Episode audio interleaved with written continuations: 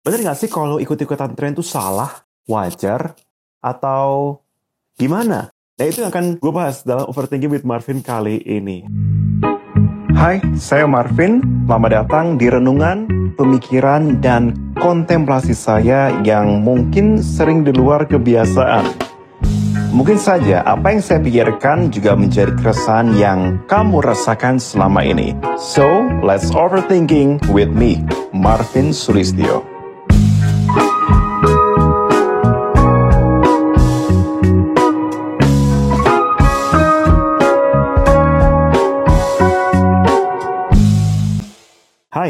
Apa kabar kalian semuanya? Semoga fisik dan jiwa kalian tetap sehat dan tetap semangat ya. Sebentar lagi udah mau selesai 2021 nih.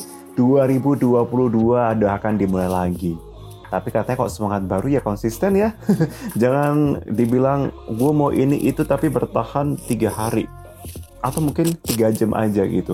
Jangan dong. Yang pasti semoga perubahan itu bisa konsisten sampai tahun-tahun selanjutnya dan benar ada perubahan yang signifikan buat diri kita. Gitu itu yang penting, ya kan? Nah, anyway, ngomong soal tadi tuh ikut-ikutan tren ya.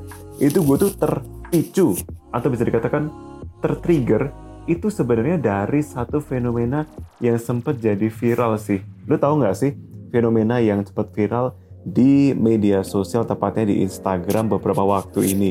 Yang itu tuh yang kita share stiker itu, yang misalkan share foto masa kecil kalian, fotonya, atau uh, share foto waktu kalian uh, sebelum menikah, atau sampai yang cukup personal, share dong nama panggilan kalian, share dong nama gadis ibu kandung kalian, atau bahkan yang ekstrim juga sih. Cuman tengkat pas gue lihat gak ada yang ngikutin. Itu uh, share dong pin ATM kalian. Itu kan kayak oke okay, dari awalnya iseng lama kok jadi keterusan gitu kan. Nah sampai gue kaget beberapa hari ini ada juga yang kemudian sharing di media sosial dan bilang gue barusan kena tipu nih temen gue nih sorry.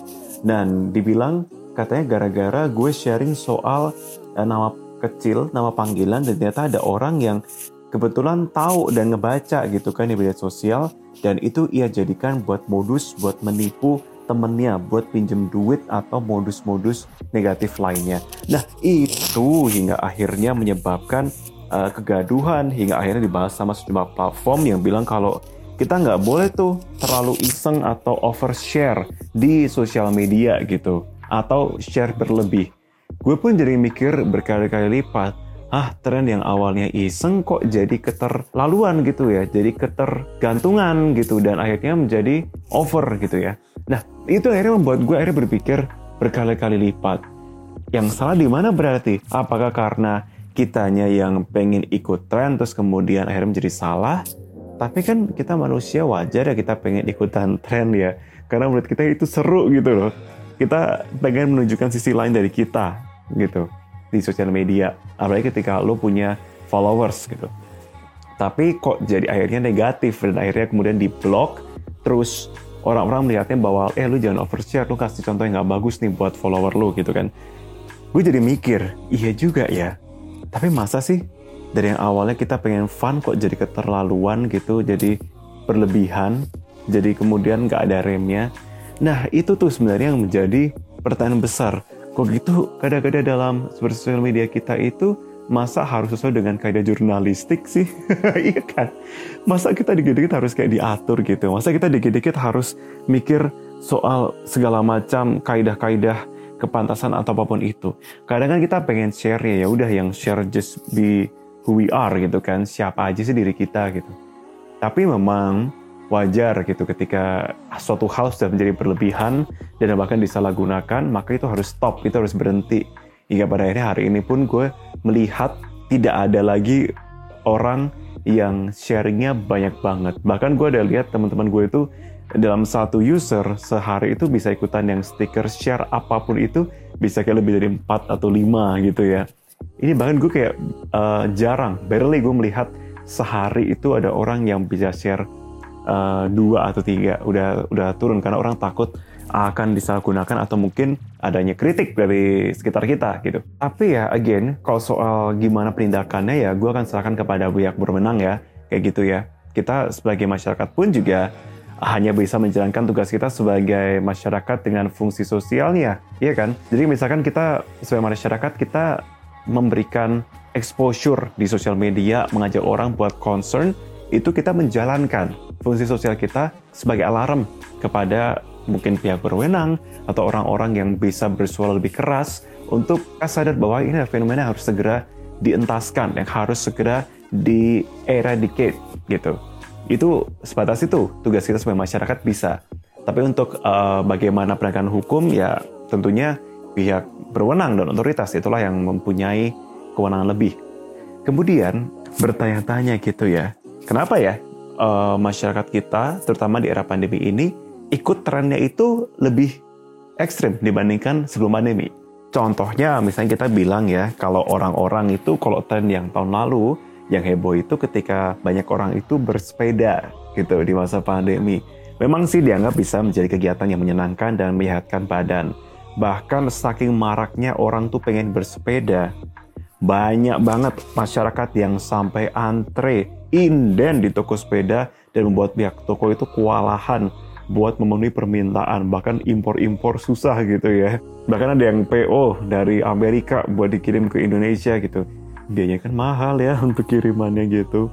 Nah sebenarnya kalau gue sempat mengutip itu ya dari Psychology uh, Today dikatakan kalau ini tuh dikarenakan psikologi sosial di mana orang-orang tuh berpikir tentang sesuatu kemudian mempengaruhi orang lain dan kehidupannya sangat berkaitan erat dengan satu sama lain dan kemudian Seseorang tidak memiliki kendali atas pikiran dan perilaku seperti apa yang dia pikirkan karena dia sibuk melihat sekitar dia kok. Sepertinya orang-orang A gitu ya, misalkan Marvin uh, sebelahnya misalkan siapa? Bram gitu ya.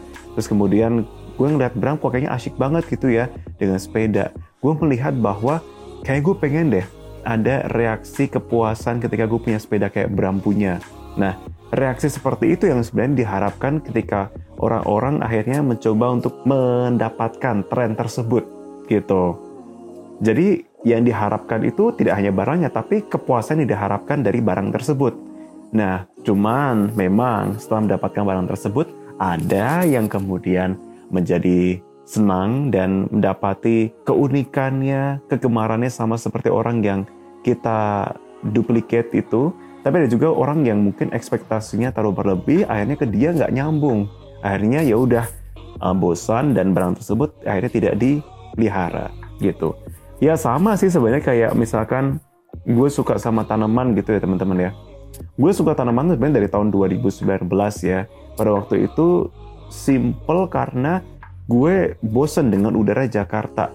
Yang pada waktu itu mungkin kalian masih inget ya di mana air pollution level kita di atas 100 mulu gitu. Sementara di Jogja atau di Bali itu di bawah 20 di bawah 10 bahkan. Deket pantai bisa 4 atau 5 gitu gue bingung. Di sini 100 ke atas. Ada gue riset tanaman apa sih yang paling bagus buat menyerap udara dan kemudian muncullah monstera. Di sana gue bisa mengenal yang namanya istilah variegata atau misalkan istilah-istilah dalam family tanaman lain misalkan uh, kalangan ataupun family monstera, philodendron dan lainnya gitu. Dan itu pun diperparah dengan pandemi. Ya mana teman-teman gue ini udah mulai pada suka tanaman semua. Dan itu membuat gue akhirnya menjadi rajin untuk mengoleksi tanaman. Dan sampai dengan sekarang gitu gue punya kegemaran. Soalnya memang itu sebagai investasi akhirnya gue jadikan sebagai penyaring udara gitu dalam penelitian yang dilakukan oleh psikolog Prancis Sergei Moscovici dan juga Marisa Zavaiolny, mereka tuh menunjukkan kalau sikapnya terhadap suatu hal tuh lebih lantang kalau menemukan orang lain juga menunjukkan sikap yang sama gitu. Sehingga jika mendapat penguatan dari orang lain, ia bisa lebih yakin dengan apa yang dipikirkan sebelumnya. Misalnya kayak orang pengen beli ponsel baru, mereknya terseri terbaru juga, karena pengen, karena ingin ya. Kemudian dia bertemu dengan temannya yang juga ingin membeli ponsel yang sama. Nah, ketika terjadi komunikasi di antara keduanya, ada pertukaran informasi di sana. Misalnya pendapat tentang ponsel, kelebihan yang dimiliki, kenapa harus beli dan juga lainnya. Dan itu biasa terjadi ketika kita pengen membeli suatu barang. Nah, secara psikologis pun itu menambah keyakinan satu sama lain untuk merealisasikan keinginannya. Dicatat keinginan, bukan kebutuhannya. Nah, mungkin kalau misalkan satu orang ini misalnya gue nggak ketemu sama orang lain yang punya keinginan yang sama, mungkin gue nggak akan jadi beli ponsel itu mungkin. Mungkin gue nggak akan jadi beli iPhone 13. Apalagi kalau ia bertemu dengan orang yang memiliki pikiran yang bertolak belakang dengan dia. Gitu, ada kecenderungan di mana ya udahlah, enggak lah, gitu.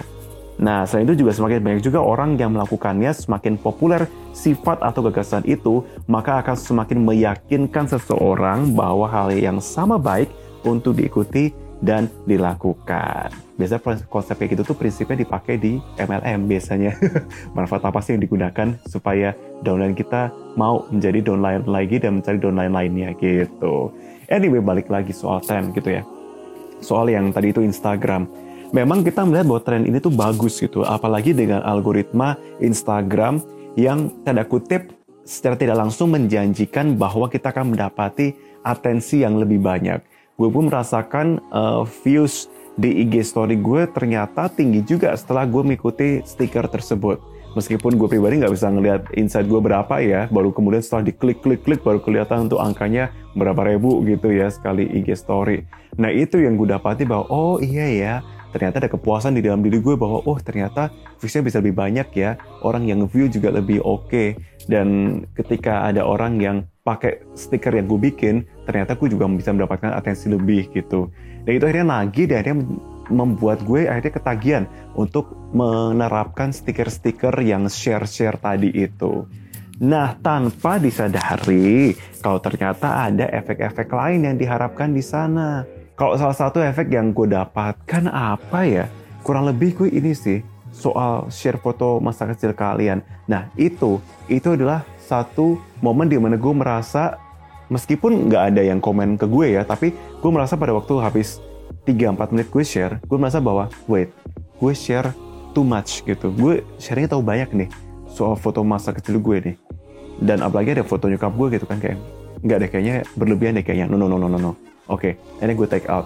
Akhirnya gue bikin lah uh, postingan-postingan dengan share tersebut dengan cara Marvin lah ya, you know, dengan receh-recehan gitu gue kasih uh, foto-fotonya misalkan uh, share nama kamu di Google dan lihat apa yang muncul di sana gitu. Ya udah gue jahit aja gitu kan. Uh, nah, ketik nama Marvin Sulistyo, bawahnya gue kasih foto-fotonya Captain America, Chris Evans dan jadi kayak ya I don't take it so seriously gitu. Gue gak ngambil itu sebagai hal yang sangat serius dan untuk gue bisniskan gitu, just for fun aja. Dan itu yang sebenarnya juga sebenarnya gue pengen ajak kalian untuk kayak gitu juga ketika ada sebuah platform yang memang menawarkan atensi lebih, menawarkan kegemaran baru untuk sharing-sharing informasi, just remember aja gitu teman-teman bahwa apa pun yang kita lakukan di sosial media, mau di lock, private atau open account, kita tetap membagikan informasi kita, termasuk foto kita gitu. Jadi ketika gue memutuskan buat open my profile, maka ketika akan ada potensi foto tersebut dipakai di uh, orang tidak dikenal, misalkan dengan orang ngaku-ngaku gue gitu ya, ya itu ada resiko yang harus gue hadapi gitu. Yang bisa gue lakukan apa? Ya gue membuat klarifikasi di sosial media gue, gue membuat highlight bahwa ini perhatian ya, tidak ada nama Marvin seperti ini. Terus kedua, misalkan kalau lo yakin itu Marvin dan ngaku dari Marvin nomor itu, lo tes aja, lo kasih satu recehan, dia bisa balas atau enggak? Nggak bisa balas berarti bukan Marvin. Jadi kayak gitu aja, gitu kayak misalkan tuh buat iseng aja, nggak usah lo take it so seriously gitu. Dan kemudian kedua yang juga bisa lo lihat di sini adalah mengenai ketika kita sharing informasi di sosial media, kita juga bisa tahu loh sebenarnya kita itu intensi kita memakai sosial media itu seberapa sering sih, seberapa adik sih kita, seberapa adiktif gitu. Nah, ketika kita menjadi kegemaran naik banget gitu, artinya kita meluangkan waktu kita lebih besar di sosial media. Itu tanda-tanda bahwa kita, oke, okay, lu udah cukup adiktif di sini. Lu membuat waktu lu yang mungkin bisa lu pakai untuk apa, akhirnya lu taruh di sosial media buat lu bisa uh, memanfaatkannya dengan update stories atau apa pun itu. Nggak ada yang salah bener. Cuman ini lo harus tahu juga prioritas hari lo sebenarnya lo mau ngerjain apa gitu. Jangan sampai apa yang mestinya lo kerjain dengan waktu yang lebih luang, akhirnya lo pepet-pepet gara-gara lo meluangkan waktu lo lebih banyak untuk sosial media dibandingkan buat uh, meeting atau ngerjain project gitu. Misalkan uh, jatah lo harian ya, lo ada waktu istirahat jam 10 sampai jam 11, jam 11 sampai jam 12 lo harus pergi ke Jakarta Pusat gitu karena meetingnya dimulai jam 12 misalkan atau jam 1 gitu. Artinya kalau misalkan lo sesuai schedule lo berangkat jam 11, lo bisa sampai di sana 40 menit. Lo udah spare waktu lo nggak buru-buru. Nah, tapi lo bayangkan ketika waktu satu jam dari jam, jam 10 sampai jam 11, akhirnya lu pakai lagi sampai jam 11 sampai 20 buat IG-an, buat Facebook-an, buat TikTok-an. Akhirnya yang ada apa? Lu keburu-buru, lu waktu lu sampai ke lokasi bisa mepet tank jam 12 or even more, atau lu bakal ngebut-ngebut pada waktu ngetir atau minta si uh, drivernya buat bang cepetan bang ini udah buru-buru gitu yang ada apa ya resiko keselamatan gitu kan sesimpel itu aja sih sebenarnya logikanya untuk berpikir itu yang juga coba gue lakukan ya. Again, coba gue lakukan. Bukan berarti gue sudah lakukan, tapi gue coba untuk lakukan. Karena gue pribadi juga masih kayak gitu, sering loss pada waktu alokasi waktu gitu. Fair enough kan? gue pun juga seperti itu. Karena kadang kok misalkan gue liat video yang receh-receh di TikTok, kayak itu gue sering lama tuh. Makanya kadang gue sering style alarm juga tuh di HP. Tadadadadang, oh udah jam segini, oke. Okay. Langsung gue quit, gue berangkat ke mana gitu. Termasuk gue pas lagi mau siaran dan gue lagi bosen gue main game di HP ya udah deh gue setel alarm. Oke udah selesai. Gue save gamenya langsung deh gue kerja apa gitu. Jadi sebenarnya adiktif itu again balik lagi. Bukan hal yang salah gitu. Tapi permasalahannya pantas atau enggak gitu. Ketika lo mengadiktifkan sesuatu jika lo adiktif itu memang menghasilkan dan berdampak positif, then fine gitu. Lakukan sesuai dengan proporsinya. Tapi jika tidak, ya please be very careful. Karena juga, apalagi ranahnya adalah ranah media sosial, kita kalau pengen ikut-ikutan sama tren-tren yang ada, pertanyaan gini, lo beneran pengen ikut karena lo minat, atau karena lo pengen ikut-ikutan aja? Karena menurut lo ini lagi tren gitu. Kalau emang cuma pengen iseng doang, ya udah, it's fine gitu. Tapi ketika lo tahu bahwa, oh ini gue pengen serius di sini, lu bisa konsisten atau enggak. Jaga baik-baik privasi lu di sosial media. Karena sosial media sama halnya ketika lu bersosialisasi di dunia nyata. Bedanya ini di media daring, ini lu ngomong sama orang, lu ketemu langsung. Lu ketemu langsung sama orang, mungkin besok tuh orang udah lupa lu kemarin ngomong apa, tapi di sosial media jejak digital itu sulit akan hilang dan bisa diungkit-ungkit lagi. Jadi please be very very careful and be smart. Oke okay deh, itu aja deh Marvin notationnya. Oke, okay? see you again ya next time. Bye bye.